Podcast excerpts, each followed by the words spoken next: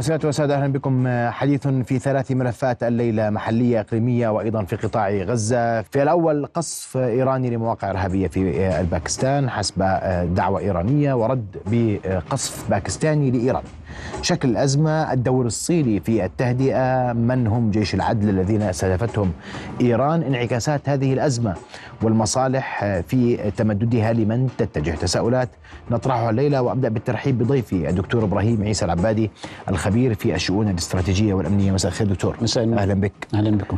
وسينضم إلينا تباعا الأستاذ مروان شحادة الخبير في الجماعات الإسلامية. وأيضا سيكون معنا من طهران الدكتور مهدي عزيز الخبير في الشؤون الإقليمية. وأبدأ معك دكتور إبراهيم ما الذي يحدث يعني اليوم وكأن المشهد يتطور ولكن في جوانب أخرى؟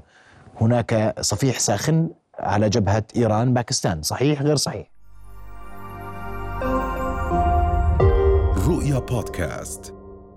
آه، يعني سيدي إذا بدأنا بتسلسل آخر آه، ثلاثة أشهر في منطقة الشرق الأوسط بشكل عام آه، نجد بأن محاور الحرب بدأت تنتقل تدريجيا. لتؤثر أو تؤسس إلى دعني اسميها عناصر عدم استقرار في الشرق الأوسط. المرحلة الأولى من انتقال محور الحرب انتقل من شرق أوروبا إلى الشرق الأوسط وتحديدا في غزة، انتقل من آه، ما يعرف بالصراع أو دعنا نسميه مبدئيا الصراع الروسي الأوكراني في شرق أوروبا، انتقل المحور مباشرة إلى مركز الشرق الأوسط ومجريات الأحداث خلال الثلاثة أشهر آه، ما كان يجري من مجريات الأحداث في الحرب الهمجية الإسرائيلية على قطاع غزة، ثم انتقل في المرحلة الثانية إلى التصعيد من مركز الشرق الأوسط آه، إلى البحر الأحمر إلى باب المندب. وما حصل من هنالك من تصعيد أدى إلى تشكيل تحالف دولي ولا زالت هنالك الأمور قابلة للتصعيد ما بين الحوثيين وبين التحالف الدولي الذي تقوده الولايات المتحدة. والذي أدى أيضا إلى وجود تحالف فرعي الآن أوروبي بدأ يتشكل خلال اليومين ال- تشكل بالأمس وبدأ يتشكل بشكل أو- أوسع باليومين ال- ال- القادمين. المرحلة الثالثة من انتقال عناصر الاستقرار في منطقة الشرق الأوسط وهي تأتي تباعا. يعني كل هذه التي ذكرتها سيدي مترابطة مع بعضها بشكل مباشر. يعني الفاعلين أو اللاعبين الرئيسيين هم نفس اللاعبين في كل محاور الحرب التي انتقلت من شرق أوروبا إلى آه، الشرق الأوسط في غزة إلى باب المندب والآن انتقلت إلى آه، الدور الإيراني في بعض دعني أسميها المواجهات غير المباشرة مع قوى لا زالت غير آه، معروفة مدى قدرتها على على أن تكون جزءا من تغيير خارطة الشرق الأوسط. الآن نلاحظ إذا أخذنا مباشرة بالدور الإيراني نجد أن هنالك قبل توجيه ضربة ضربة إلى جنوب الباكستان. كان هنالك ضربات إيرانية مباشرة إلى شمال العراق وإلى آه، أيضا شرق سوريا وكان الحجة بأنها رد على هجمات إرهابية تعرضت لها إيران في كرمان في الفترة اللي كان هنالك آه، بمناسبة ذكرى قاسم سليماني. سلي- قاسم سليماني نعم. وهذه لها أبعاد كثيرة جدا جدا سيدي سواء ضرب شمال آه، العراق ومن ثم ضرب شرق سوريا والذي تبنى العملية هو الحرس الثوري الإيراني لكن لدينا معلومات أصبحت شبه مؤكدة بأن العملية كانت أشمل من ذلك ربما خلال الحديث نأتي إلى بعض المحاور الآن المحور انتقل مباشرة سيدي من الشرق الأوسط إلى شرق آسيا حيث قامت إيران بتوجيه باليوم التالي لضرب شمال العراق قامت بتوجيه ضربة مباشرة إلى جنوب جنوب باكستان وكانت حجتها بأنها وجهت ضربه إلى جماعة إرهابية آه، بين قوسين كما اسمتها هي جيش العدل. و آه، لست في مجال لن أتحدث كثيرا عن جيش العدل. هو جماعة آه، ب- م- ب- موجودة يعني جماعة إسلامية سنية موجودة في جنوب باكستان في المنطقة البلوشية أو بلوشستان. والآن ستوض سأشرح في الخريطة أكثر من ذلك.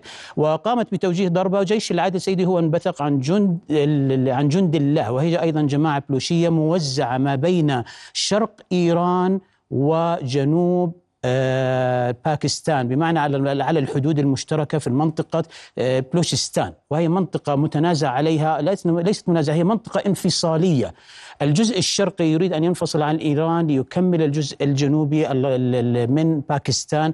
فهنالك منطقة انفصالية بلوشستان ما بين شرق إيران وما بين جنوب نعم. باكستان. الآن الضربة وجهت مباشرة حسب التصريحات الرسمية الإيرانية وجهت ومن هنا من هنا يبدأ أن نفهم اللغز. يعني هل هنالك تصعيد أم هنالك اتفاق أم هنالك دعني أسميه آه، توازن الردع ما بين القوى في المنطقة أم أنه سحب انسحاب ما يحدث في الحرب الهمجية في في غزة فبالتالي نسحبها إلى صراع آخر في الشرق الأوسط. وهل إيران لها دور في ذلك؟ هذه الأسئلة جدا جدا آه، مهمة. الآن سيدي إيران تدعي بأنها ضربت آه، منظمة إرهابية هي جيش العدل في آه، جنوب باكستان. في اليوم التالي قامت باكستان برد الهجمات والآن رح نعرف ما هي الأسباب، رد الهجمات مباشرة ضربت أيضا لم تضرب العمق الإيراني، هي ضربت آه، بمعنى الرد الباكستاني ليس ردا لإيران بقدر ما كان ردا أيضا لجماعات تدعي باكستان أو تشير أن باكستان بأن هذه الجماعات موجودة في شرق إيران الجماعات البلوشية بأنها جماعات إرهابية أو ضربت ما يعرف بجيش التحرير البلوشستاني الذي يسعى للتحرير والانفصال عن جنوب باكستان وشرق إيران لتشكيل دولة في المستقبل وهي على غرار القضية الكردية. هنالك قضية بلوشستانية يعني نعم. نفس توازن القوى. الآن سيدي دعنا يعني نتحدث بصريح العبارة وبطريقة موضوعية بشكل أكبر. الآن هل هل هنالك هل إيران كان لها بالإمكان ضرب وقصف دولة بمستوى باكستان ذات القوة النووية وذات القوة العسكرية المعروفة في المنطقة ولها توازناتها في المنطقة يعني الآن من هنا نبدأ يعني من هذا السؤال نبدأ المفتاح الرئيسي للإجابة أولا سيدي إيران هي شريك استراتيجي للباكستان وإيران هي من القوى الداعمة لباكستان في قضية كشمير في تفاعلاتها مع الهند. آه، إيران شريك استراتيجي قوي تجاريا مع باكستان. اذا الخلاف ما بين القوى ما بين القوى الباكستانية والقوى الإيرانية هو الصراع على المنطقة البلوشستانيه. تقديراتي بأن هنالك توافقا ما بين القوتين لضرب حركات التحرير الانفصالية في نعم. شرق إيران طيب. من قبل باكستان و في جنوب الباكستان بس هذا هذا لا يحدث دبلوماسيا على أقل تقدير استدعاء القائم بالأعمال الباكستانية توجيه رسائل دبلوماسية وأيضا الحديث عن آه، تفاصيل آه، أخرى في هذا الإطار بأنه لماذا اليوم التأزيم يحدث على هذه الحدود؟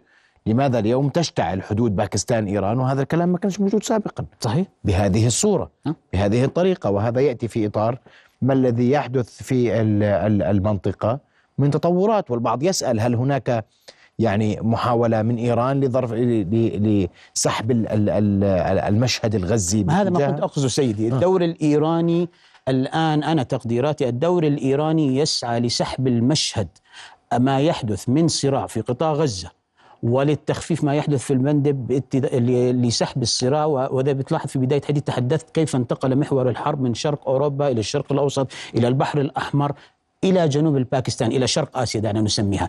هذا هذا الدور الإيراني الذي آه، يقوم يعني تقديري بان يتم الآن لسحب ما يحدث من تأثيرات في من الصراع في قطاع غزة وفي باب المندب لنقله إلى شرق آسيا لأسباب كثيرة ربما خلال الحديث. طيب راح أسمع منك الأسباب لأنه اليوم غير مفهوم حتى التدخل الصيني. أرحب بضيفي الأستاذ مروان شحادة الخبير في الجماعة الإسلامية. مساء الخير أستاذ مروان. مساء النور لك الله يسلمك.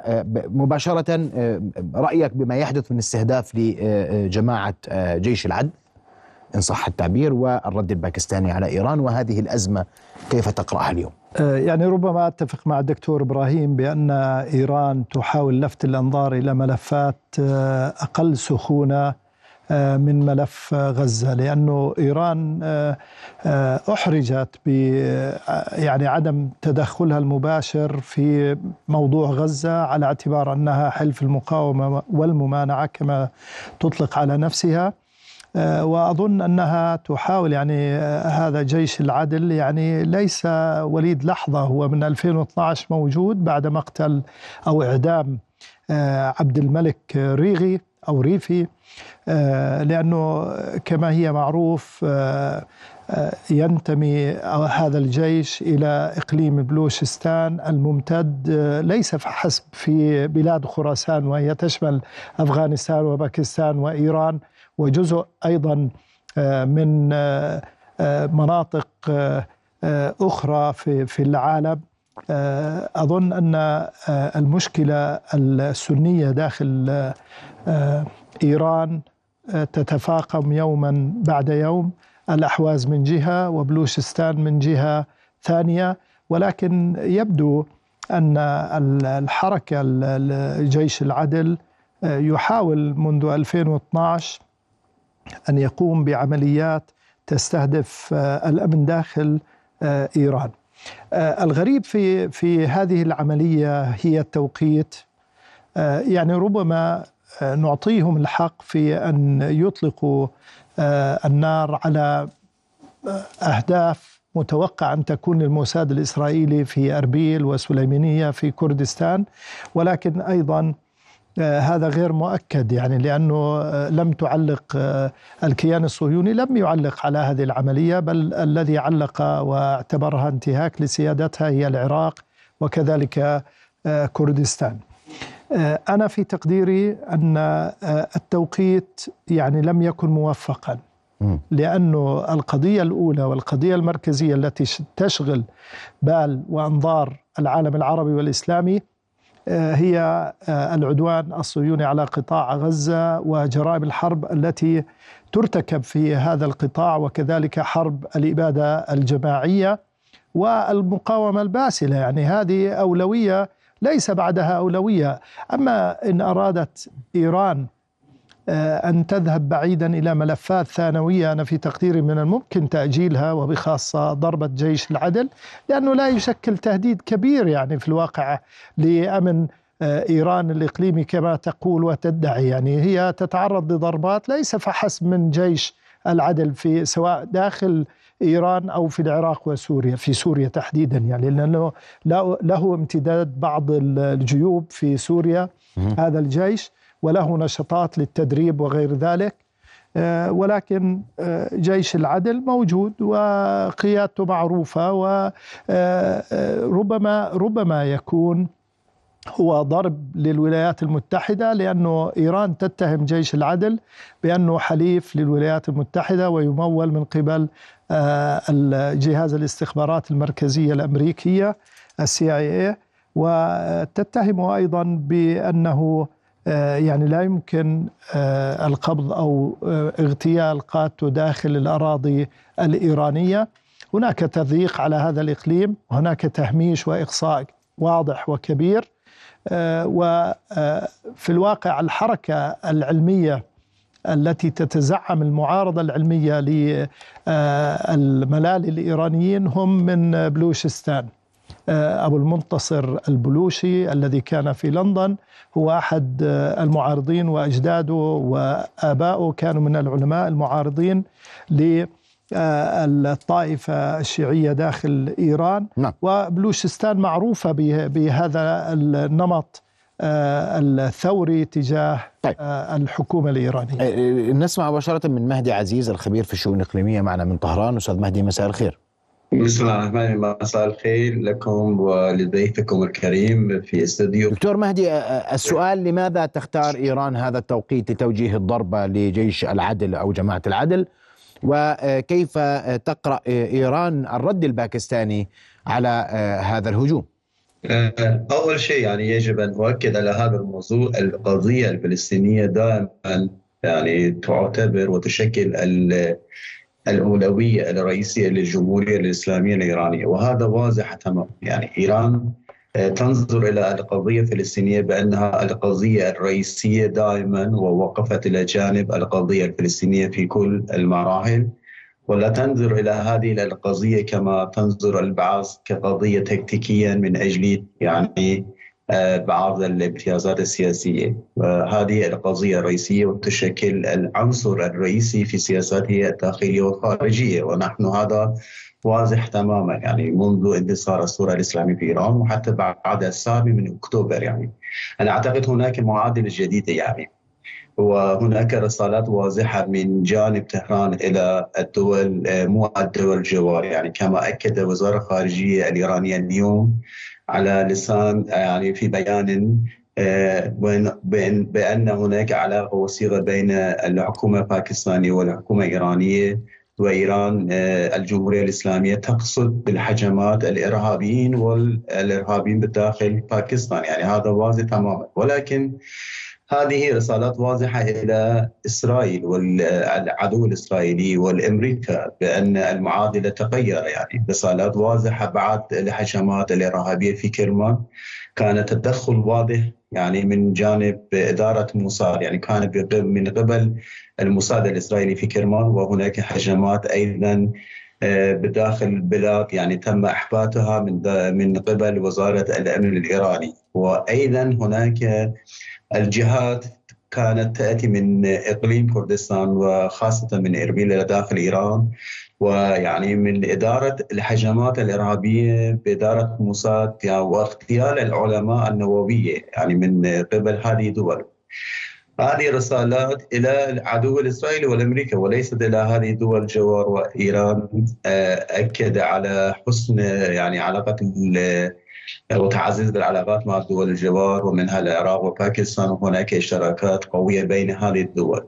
بالنسبة للتوقيت أنا أعتقد يعني في هذه الظروف خاصة آه، ردود طهران آه، على الإرهابيين ومقر موسى في أربيل والإرهابيين في باكستان في داخل باكستان كان هناك هجمات شرسة يعني واغتيال و قتل الناس من قبل يسمى بالجيش العدل وصحيح هذا فريق فريق يعني ليس بمستوى أن تمس بالأمن الإيراني القومي ولكن لا لكن دكتور مهدي اسمح لي اسمح لي دكتور مهدي إيران آه، ردت وهناك استدعاء للسفير القائم بالأعمال الباكستاني في طهران وهذا لا يدل ان هناك توافقا على هذه الأزمة إن صح التعبير. وهناك حالة استنفار في باكستان لما يحدث آه، كان هناك يعني أنا أعتقد آه، أعلنت الجمهورية الإسلامية بأنها لا تنوي توصيل يعني هذه الصراع والتوتر مع الجانب الباكستاني. آه، في بيان وزارة خارجية باكستانية اليوم كما شاهدنا أيضا كان هناك مرونة في البيان بأنها تريد أن تكون مع يعني علاقات وثيقة عبر الحوار مع تهران. يبدو آه، لا لا يعني آه، طهران لا تريد تعكير المياه أو استخدام هذه هذا الحادث من أجل تشديد وتصعيد آه، الخلافات بين إيران وباكستان في هذه الظروف. كما الآن نحن أيضا معكم آه، مع ضيفكم القضية الفلسطينية. هي قضيتنا الأولى وخاصة في هذه الظروف. لذلك يعني ارسل اتهام رسالته صحيح. أنا أعتقد في الأيام القادمة ستكون هناك لجنه الحوارات بين البلدين. وأنا طيب. أعتقد الحكومة الباكستانية والحكومة الإيرانية لا تريد أكثر من هذا التوتر بين الجانبين وكما أكد الجانبان طيب اسمح لي اسمح لي طيب اسمح لي دكتور مهدي هم تنميه الارهابيين يعني واضح دكتور مهدي لكن سؤال مهم دكتور إبراهيم في هذا الإطار إذا كانت إيران فعلا لا تريد تصعيد آه، على الجبهة الباكستانية لماذا تختار هذا التوقيت؟ إذا كان هناك تنسيق مسبق ما بين طهران وباكستان لهذه الضربة العسكرية لماذا ترد باكستان؟ ولماذا تستدعي طهران القائم بالأعمال؟ وتسلمه رسالة احتجاج وتطلب تبريرا مباشرا من الخارجية الباكستانية لما حدث. سيدي في في الشأن الاستراتيجي وإدارة العلاقات ما بين الدول هنالك مبدأ اسمه توازن الردع وربما ذكرته خلال حديثي في البداية. وتوازن الردع دائما يتم بين قوى اثنين أو أكثر أو دولتين أو تنظيمين بغض النظر. وتوازن الردع يتم بالعادة بالتوافق يعني بيكون هنالك نوع من قواعد الاشتباك اللي الدولتين أو التنظيمين متفقين عليها للقيام بإطار توازن الردع في المنطقة المنطقة بالقيام بعمليات محددة الآن الباكستانيين استهدفوا المنطقة البلوشية السنية وأيضا الإيرانيين استهدفوا المنطقة البلوشية السنية المتوافقة ما بين الحدين بمعنى أن إيران لم تستهدف العمق الباكستاني. و... وأيضا الباكستان لم يستهدف العمق الإيراني، هو تم الضرب ما بين الطرفين أو القوتين. الباكستانية والإيرانية ضربوا منطقة تسعى للانفصال أو التحرر من آه، المنطقة البلوشستانيه تسعى للتحرر من شرق إيران وهذا معروف. وأيضا الجنوبية تسعى منطقة بلوشستانية ممتدة على غرار قضية الأكراد كردستان، أيضا تسعى للتحرر لتشكيل أو تأسيس دولة في المستقبل. الان الآن يعني إذا سمحت لي الآن ب ب ب في هذا الأسبوع كان يفترض أن يكون هنالك مناورات مشتركة ما بين الباكستان وإيران، مناورات مشتركة كبيرة. على منطقة على المنطقة الحدودية. أيضا التوقيت لماذا ليس مناسبا؟ لأن هذا التوقيت سيدي يصرف أنظار العالم عما يجري في غزة، إذا كان ضيفنا الكريم آه، من من إيران يتحدث بأن القضية الأولى الفلسطينية فعملية قصف جيش العدل وهو الآن لم يعد بتلك القوة التي كان كما تحدث الأستاذ لم تعد بقوة عندما قام بعمليات أو هجمات انتحارية بال 2012 تجاه الجيش الإيراني. بمعنى ليس هدفا رئيسيا إذا كنا نتحدث عن القضية الفلسطينية كمرحلة أو كقضية أولى الآن تعنينا جميعا كجميع الأطراف في المنطقة. أنا تقديري بأن الآن قضية التوازن الردى سيدي أيضا يتم هنالك وصولا للتوافق قد أسحب سفير قد أمنع سفير من العودة هذه توازن الردى ما بين القوى وهذا معروف على مستوى العالم الآن تقول لي مثلا هل هذا إعلاميا جائز أقول لك نعم هذا إعلاميا جائز إذا كنت أنا وأنت نتفق على صرف الأنظار عن قضية قد تشمل ذلك. الآن لماذا ذهبنا إلى إلى قصف جيش العدل مثلا؟ لماذا قصفنا لماذا قصفت إيران شمال العراق؟ بمسافة 800 كيلو إلى 1000 لماذا قصفت على اعتبار أن قصف شمال العراق تم من الأراضي الإيرانية تم من المنطقة الجنوبية في إيران تبناها الحرس الثوري. لكن المعلومات التي تتحدث بأن لم لم تقصف إيران شمال العراق يعني الحرس الثوري تبنى العملية قصفها بالتعاون المعلومات المؤكدة تم قصفها من أقصى منطقة الفاو بالقرب من الحدود الإيرانية من أرض عراقية من خلال الحشد الشعبي. وهذه معلومات أصبحت يعني مؤكدة 100% الآن إذا كنا نتحدث عن القضية الفلسطينية. لماذا نصرف الأنظار إلى منطقة بلوشستان والدخول الآن على اعتبار أن هنالك في صراع؟ أيضا الباكستان مستفيدة من هذه العملية لأنه تريد أيضا التخلص من القضاء من الحركات من ما يعرف بجيش التحرر البلوشستاني الذي يسعى للانفصال وهذا أيضا يقوم بعمليات تجاه باكستان. أيضا هذه معلومة مهمة. لماذا يقوم الحرس الثوري بقصف إدلب؟ مسافة 1200 كيلو. طبعا تل أبيب على مسافة أقل من ذلك. إذا كنا نتحدث عن مساعدة الفلسطينيين نتحدث عن القضية الفلسطينية بأنها قضيتنا الأولى. لكن سيدي دعني أتحدث بشكل أوسع من ذلك. إيران كيف تتحرك بالمنطقة؟ هنالك مشروعين يسعيان للتكامل لكن بموازين الردع الإقليمي بينهما. المشروع الإيراني في المنطقة يوازيه المشروع الإسرائيلي في المنطقة. لكن هنالك قواعد اشتباك متفق عليها بين الإيرانيين والإسرائيليين بعدم استخدام الصواريخ الموجهة على أراضي كليهما وإنما الذهاب لضرب أهداف في في دول أخرى. المشروع الإيراني كيف يعمل في المنطقة؟ يعمل من خلال أذرع عربية ببعد طائفي على أرض عربية والقصف يتم في أرض عربية. آه، الإسرائيليين بقصفوا في سوريا والايرانيين بيضربوا في العراق والأمريكان والإسرائيليين بقصفوا في اليمن. وأيضا يتم القصف في لبنان في مكان آخر، بمعنى أن المشروع الإيراني في المنطقة إن كان يتحدث أن القضية الفلسطينية هي القضية الأولى فعليه أن يستثمر هذه الأذرع المنتشرة لتحرير فلسطين على سبيل المثال. أو أن تبقى هي القضية لا نصرف الأنظار عما يجري في غزة، الآن العالم اليوم كله يتحدث عما يجري في الحدود الباكستانية الايراني بس نقطة طبعا. آه، نقطة جدا يعني حتى يكون طبعا. الحديث كاملا. العالم كله لم نتحدث اليوم. هنالك الإعلام العالمي وهو الأهم بالنسبة لنا لم يغطي أخبار غزة والجرائم التي حدثت في غزة في رفح وخان يونس. اليوم الحديث كله عن ما يمكن أن يحدث وأنا أستبعد التصعيد بين الباكستان وستعود الأمور إلى إلى طبيعتها. لكن سيدي هنالك نقطة جدا مهمة أن كل ما تقوم به إيران في المنطقة وكل اللي ذكرت لك إياه في اذرعها تقوم لغايات ما يعرف يعرف بالتوظيف الانتخابي. إيران لديها انتخابات في مارس آذار تريد أن تستثمر كل هذه الأوراق للتوظيف الانتخابي في انتخاباتها القادمة. أسمع آه، رأيك آه، أستاذ مروان تفضل. آه، يعني أنا في تقديري أن إيران وباكستان ربما أتفق مع الدكتور إبراهيم أيضا بأنهما لن يذهبا إلى حالة حرب. يعني قبل سنة تقريبا وخلاف ما بين أفغانستان طالبان وكذلك ما بين إيران وقعت اشتباكات على الحدود بسبب آه، نهر آه، جيحون هذا الذي يمتد من أفغانستان إلى إيران وتم حل القضية آه، دون أن تتطور إلى الاشتباك. معركة واشتباك عميق.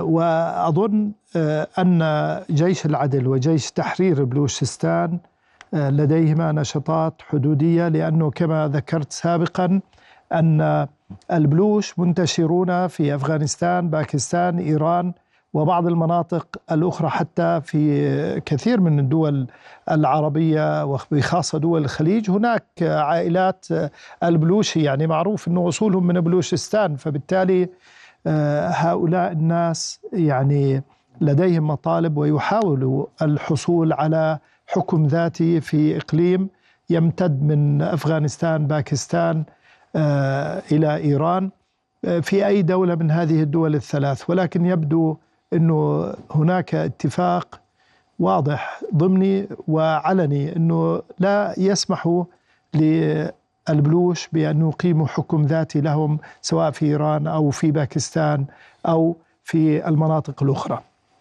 هذه الاشتباكات نعم صحيح. يعني هي ردود أفعال إعلامية شرسة وربما خطوات دبلوماسية في سحب السفراء أو استدعائهم إلى الخارجيه كل بلد ولكن آه، في تقديري لن تتطور إلى أكثر من ذلك.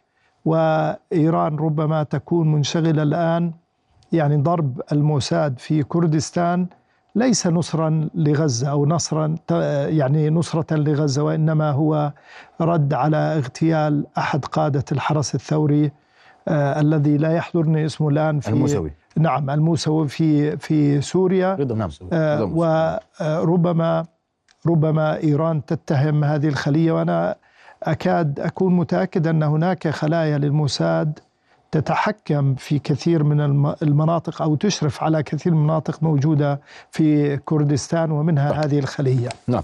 استمعت إلى ضيوف آه. الكرام الدكتور إبراهيم والأستاذ مروان واللي لا قناعة لديهم بأن إيران اليوم آه، لا تشوش على قضية غزة فيما تفعله على حدودها مع باكستان وخصوصا أنه أن الدكتور إبراهيم والأستاذ مروان يرون أن هذا هذه الأزمة لم ولن تتطور، هناك قواعد اشتباك واضحة بين البلدين والهدف واحد للبلدين حقيقة كان هناك صبر استراتيجي من قبل طهران يعني منذ أيام يعني كان هناك هجمات يعني نحن شاهدنا الهجمات الإرهابيين والانفصاليين وهو مشروع إسرائيلي يعني آه، تقف مكتوف الأيدي أمام المؤامرات الإسرائيلية.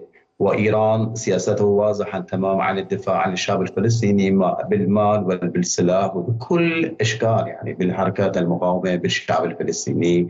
ومواقف إيران واضحة تماما يعني. وكما لم نشاهد يعني من أي آه، حكومة عربية تدعى بأنها القضية العربية والفلسطينيه هذا واضح تماما يعني. كل هذه المؤامرات والسقوط القصوى ضد الجمهورية الإسلامية لإيران تأتي في إطار الوقوف آه، الإيران إلى جانب فلسطين ومواجهتها مع عدو الإسرائيلي. لا آه، يعني لا يمكن تبديل إسرائيل بإيران كعدو للامه العربية والإسلامية ابدا يعني. كما هناك واضح تماما نجد يعني أنا أعتقد ليس هناك صرف الأنظار يعني هذه تطورات بسيطه جدا لأن إيران وباكستان أعلنت عن آه، عدم إرادة الجانبين بالتوسط توصيل حرب يعني. بالنسبة إربيل ومقرات موساد واضحة تماما يعني.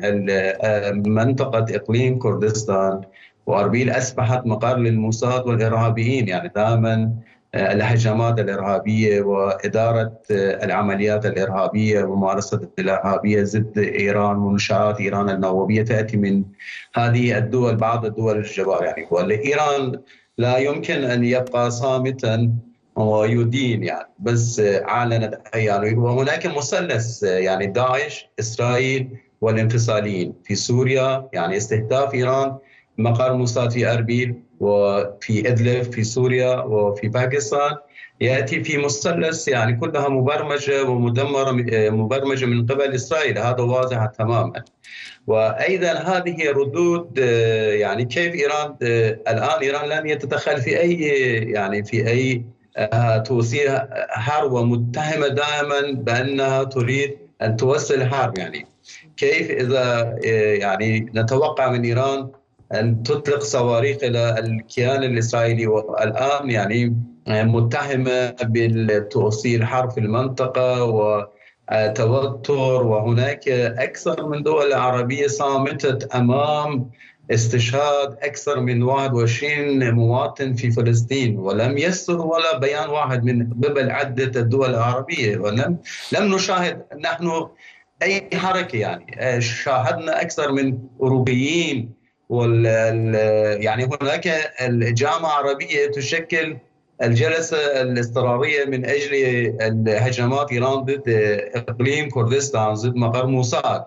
ولم نرى يعني من هذه المؤسسات العربية والمنظمات العربية تجاه القضية الفلسطينية. يعني كيف هذه المؤسسات اجتمعت سيد سيد دكتور مهدي هذه المؤسسات اجتمعت القمة العربية الإسلامية التي شاركت فيها إيران كانت هي الحاضر الأبرز في هذه الأزمة. لم تجتمع الجامعة العربية لتبحث قضية غزة اعتمدت على البعد العربي الإسلامي في هذه القضية و تابعنا المخرجات ولم ينفذ منها شيء إن صح التعبير. وال يعني والحمل العربي إيراني إن صح التعبير. أستاذ محمد الموقف العربي يعني هزيل يعني معروف لأنه دول عاجزة ودول ضعيفة يعني فبالتالي إحنا لا نعول كثيرا على الموقف العربي يا دكتور مهدي. يعني تقديري والله يا أستاذ مروان يعني موضوع يعني يعني أنا بعتبر إنه أكيد الموقف العربي ربما لم يتطور إلى ما يطمح إليه الجماهير. لكن أنا بتقديري لا يعني أنا شخصيا ربما لا اصفه بأنه هزيل أو ضعيف. لكن أتفق أنه لم يتطور إلى ما تطمح اليه الجماهير العربية، لكن إحنا يجب أن نأخذ بعين الاعتبار بأن موازين القوى خلال العشرين سنة اللي راحوا تختلفت نهائيا في كل المنطقة.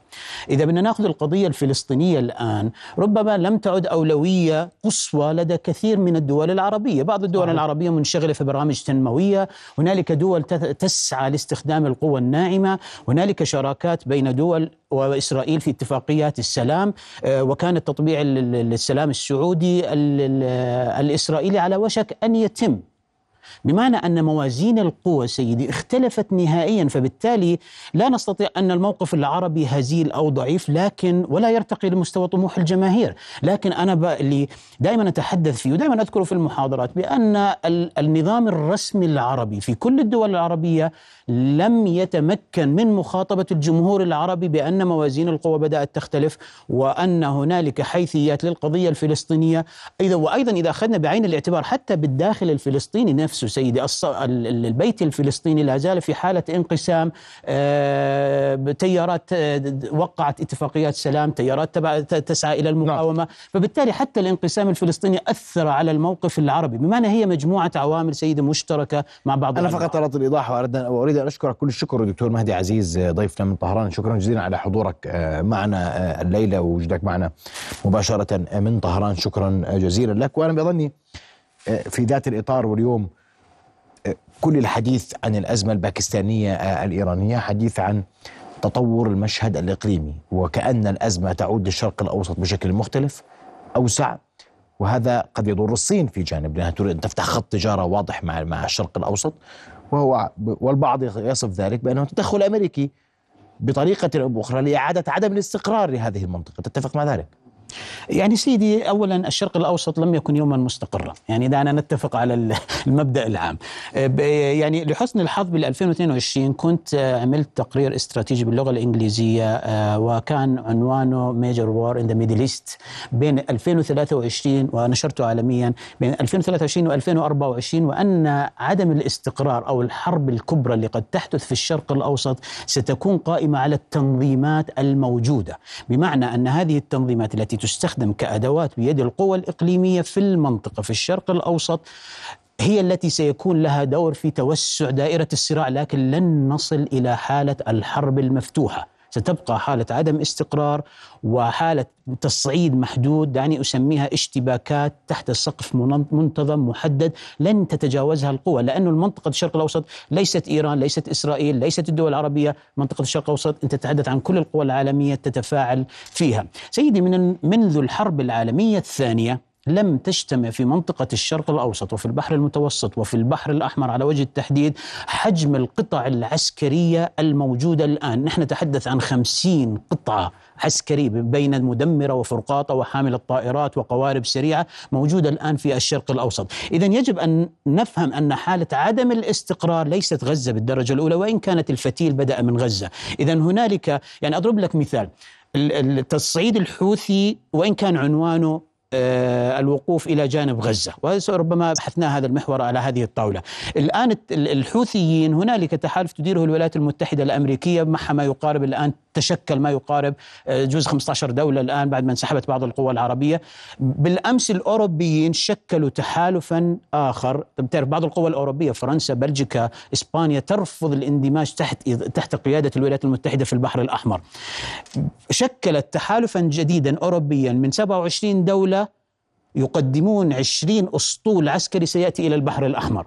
هل تعتقد سيدي حجم هذه الأساطيل جاية علشان الحوثيين؟ هل نعتقد بأنها قادمة بشأن ولا جاي عشان إيش؟ بشأن غزة؟ سأقول لك ماذا يحدث في البحر الأحمر وفي باب المندب بغض النظر عن اللاعبين الموجودين. الآن القضية أن الأوروبيين بدأوا يشعرون أن الولايات المتحدة الأمريكية سيد الان بدأت تعمل على ما يعرف بعسكرة البحر الأحمر أو باب المندب تحديدا. الآن ببداية الحديث اذا سيدي بنعود كنت تحدث انتقل المحور الحرب من شرق أوروبا إلى الشرق الأوسط من أوكرانيا روسيا إلى غزة إسرائيل والمنطقة المحيطة بدول الطوق فيها. الآن انقطعت الطاقة وإمدادات الطاقة من روسيا إلى أوروبا في تلك الفترة. الآن الأوروبيين استطاعوا بصعوبة الآن بيطلعوا من فصل الشتاء. بعض الدول الأوروبية اضطرت إلى أن تحصل على الطاقة والغاز من الولايات المتحدة بأضعاف أضعاف الأسعار التي كان يمكن أن يحصلوا عليها. كثير من الدول الأوروبية رأسها إسبانيا فرنسا بلجيكا هذه الدول التي ترفض الآن التعاون مع الولايات المتحدة في منطقة الش... في منطقة باب المندب والبحر الأحمر.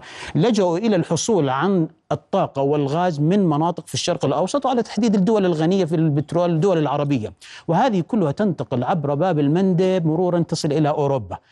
الآن إذا قامت الولايات المتحدة الآن اليوم اليوم في تصريح للخارجية المصرية تتحدث أن جميع السفن التجارية التي كان يفترض أن تمر من قناة السويس في هذه الفترة باتجاه أوروبا بالاتجاهين أوروبا ثم باب المندب توقفت نهائيا. الآن الأوروبيين يشعرون بالخوف الشديد إذا تم عسكرة البحر الأحمر وسيطرة الولايات المتحدة فبالتالي سينقطع الإمداد الجديد من الطاقة وخاصة الغاز من المنطقة الشرق الأوسط والدول العربية للذهاب إلى أوروبا. فبالتالي الأوروبيين الآن سيلجأوا لشراء الطاقة والغاز من الولايات المتحدة بالسعر الأكبر. هنا الآن سيدي الأوروبيين اضطروا إلى الانشقاق عن أن يكونوا تحت حلف أو قيادة الولايات المتحدة وشكلوا حلفا جديدا من 27 دولة و20 أسطول ستصل إلى باب المندب خلال هذا الأسبوع. بمعنى سيد أن ما يحدث في الشرق الأوسط بدأ فتيله في غزة لكن لم تكن هي الحرب التي يمكن أن تحدث. هنالك حالة من عدم الاستقرار خلال الستة أشهر القادمة وخاصة أنه إحنا الآن السنة هاي تعتبر بتعرف في العالم الآن يعني أدرجوها ضمن الدراسات الاستراتيجية في ال DC في واشنطن بال think tank institute صنفوها بأنها عامل انتخابات، انتخابات في إيران، انتخابات في الولايات المتحدة، انت... معظم دول العالم توجد فيها، فبالتالي ما يحدث في الشرق الأوسط كله سيتم توظيفه انتخابيا لصالح الجهات التي تسيطر على هذه الدول. أستاذ مروان آه، يعني دكتور إبراهيم آه، ربما أنا خالفك في موضوع إنه في خلافات هي يوجد خلافات وتنافس ما بين الولايات المتحدة والغرب الأوروبي ولكن أنا في تقديري أن أوروبا لا تستغني عن الولايات المتحدة ولا الولايات المتحدة لأنه حكينا في الطاقة فقط. آه, آه بس أما التنافس التنافس الاقتصادي والأسعار أظن أن هناك بدائل أيضا ذهبوا إلى الجزائر وفوضوهم على الأسعار. والجزائر كما تعلم هي من دول الحوض المتوسط فبالتالي اشتروا آه، كثير من الدول الأوروبية إسبانيا إيطاليا فرنسا وحتى ألمانيا اشترت من الجزائر بأسعار آه، أفضل من الأسعار الأمريكية. فأظن أنه آه، وإن, وإن بدأ الخلاف الاقتصادي أنا أظن أنهم جميعا متفقون طالما أنهم يدعمون رأس الحربة اللي هي إسرائيل آه، إذا ربما تكون هذه الأساطيل ظاهرها خلاف على الأسعار وعلى الطاقة. ولكن أنا في تقديري أنهم متفقون جميعا لضرب حلف آه، إيران في المقاومة سواء حماس أو حزب الله أو إيران في والميليشيات الشيعية والحوثي طبعا في القريب. لأنه آه، وإن كان هناك قواعد اشتباك ما بين الولايات المتحدة وإيران آه، كما تفضلت يعني هم يضربوا في سوريا الإيرانيين بيستدوا بقاعدة الأسد عين الأسد في العراق ويستدوا من الإسرائيليين في كردستان أو في مناطق أخرى. إذا آه، هناك حرب الوكالة في المنطقة ما زالت قائمة وأنا أظن آه، الجميع يأتي إلى هذه ليشترك في حصة سواء كانت سياسية أمنية عسكرية أو الطاقة التي تفضلت بها يعني لا يوجد خلاف عميق فيما بين هذه الدول إلا يتفقوا على آه، الشرق الأوسط الجديد ليكونوا شركاء في اقتسام ثروه وسلطة سيدي هذا البلد سيدي الصراع الذي يدور الآن في الشرق الأوسط هو صراع بين مشروعين كبيرين، مشروع صحيح. طريق الحرير الذي تقوده الصين الصين نعم وهذا يخدم إيران مرورا صحيح. بالعراق تركيا صحيح. إلى أوروبا والمشروع الآخر الذي انبثق عن قمة ال- العشرين التي آه، انعقدت في الهند مؤخرا وهو الممر ال- ما يعرف بالكوريدور الاقتصادي الدولي نعم. الذي يمر من الإمارات. الهند السعودية السعودية، الأردن الأردن. عبر ال- الأراضي الفلسطينية المته- المحتلة وعبر شمال قطاع غزة تحديدا صحيح. يعني ليش القصف بتشوفه مدمر بشدة بقطاع غزة؟ ليش الإسرائيليين بيرفضوا أنه الفلسطينيين يرجعوا للشمال؟ هذا ج... بمعنى بدون هنالك صراعين. بين مشروعين كبيرين بمعنى أن القوى تسعى للسيطرة وأدوات النفوذ لها في المنطقة تتصارع فيما بينها.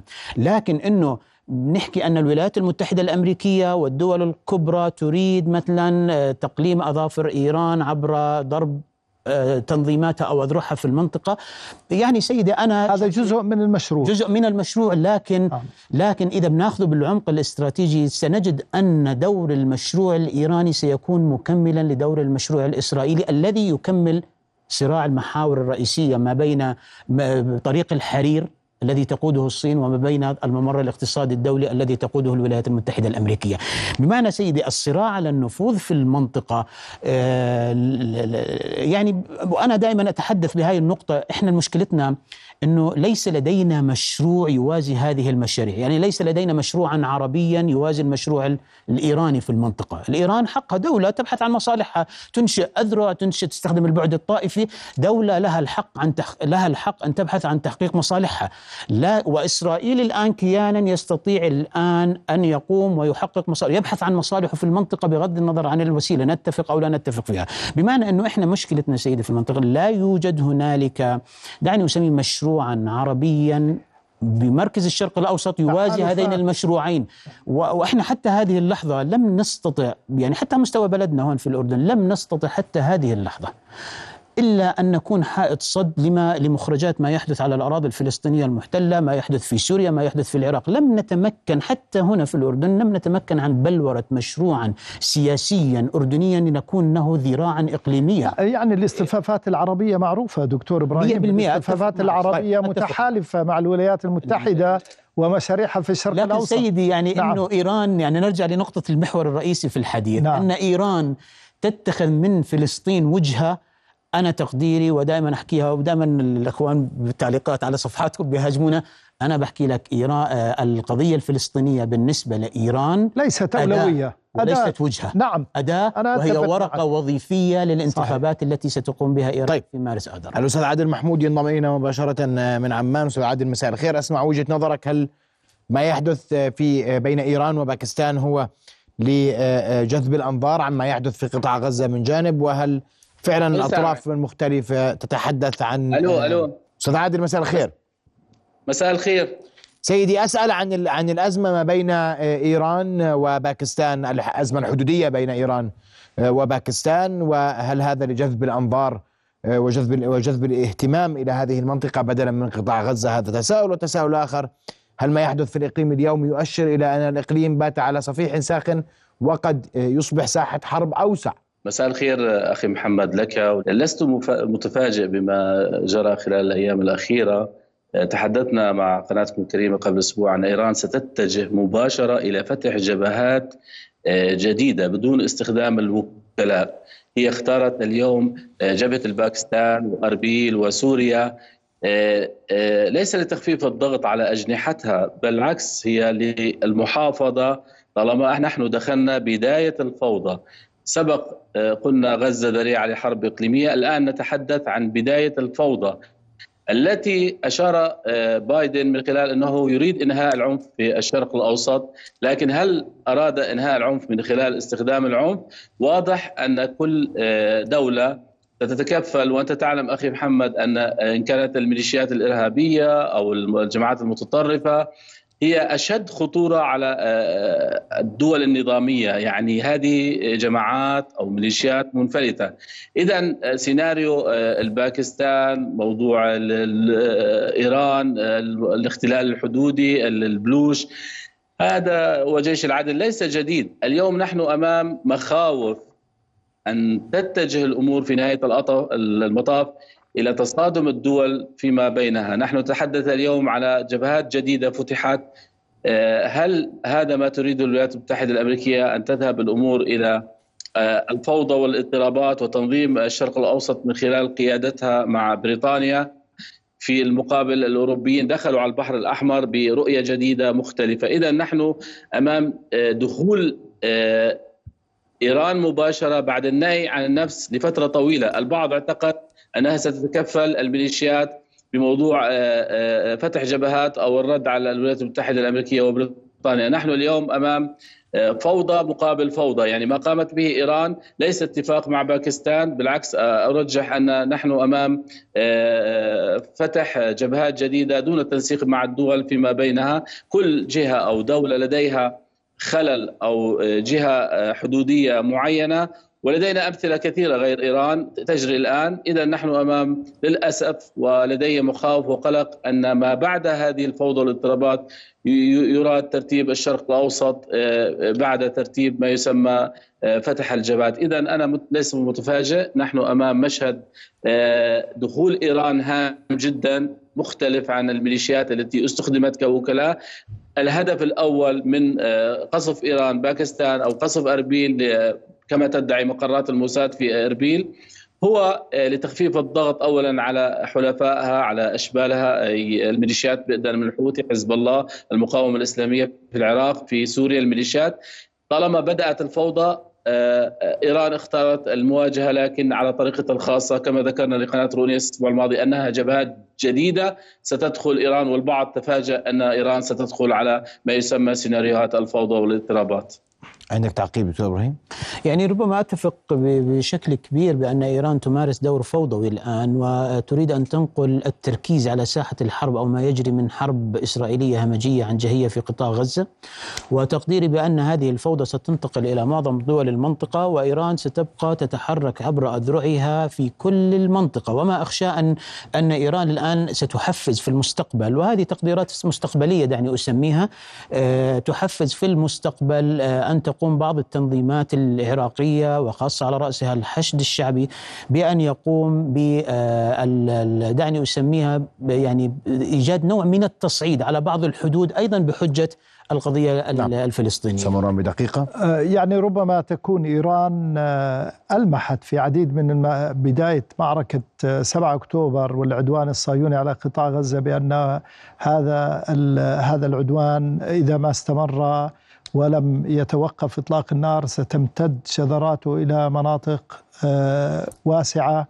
في العالم فبالتالي نعم. آه، ربما يأتي في النظرة الاستراتيجية الأمنية والعسكرية الإيرانية آه، حتى تشغل العالم وأنا في تقديري إنه هذا يسجل لها لا عليها نعم. حتى وإن كان توقيت الضربة في في جانب من ناحية أخرى ربما يشغل العالم ويلفت نعم. النظر إلى واضح. قضية غير العدوان ولكنه يسجل لها. أشكرك دكتور إبراهيم وأشكرك أستاذ مروان واشكر أيضا أستاذ عادل آه، كان معنا مباشرة من إسطنبول. شكرا جزيلا لك أستاذ عادل.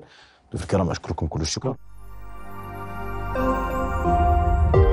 رؤيا بودكاست.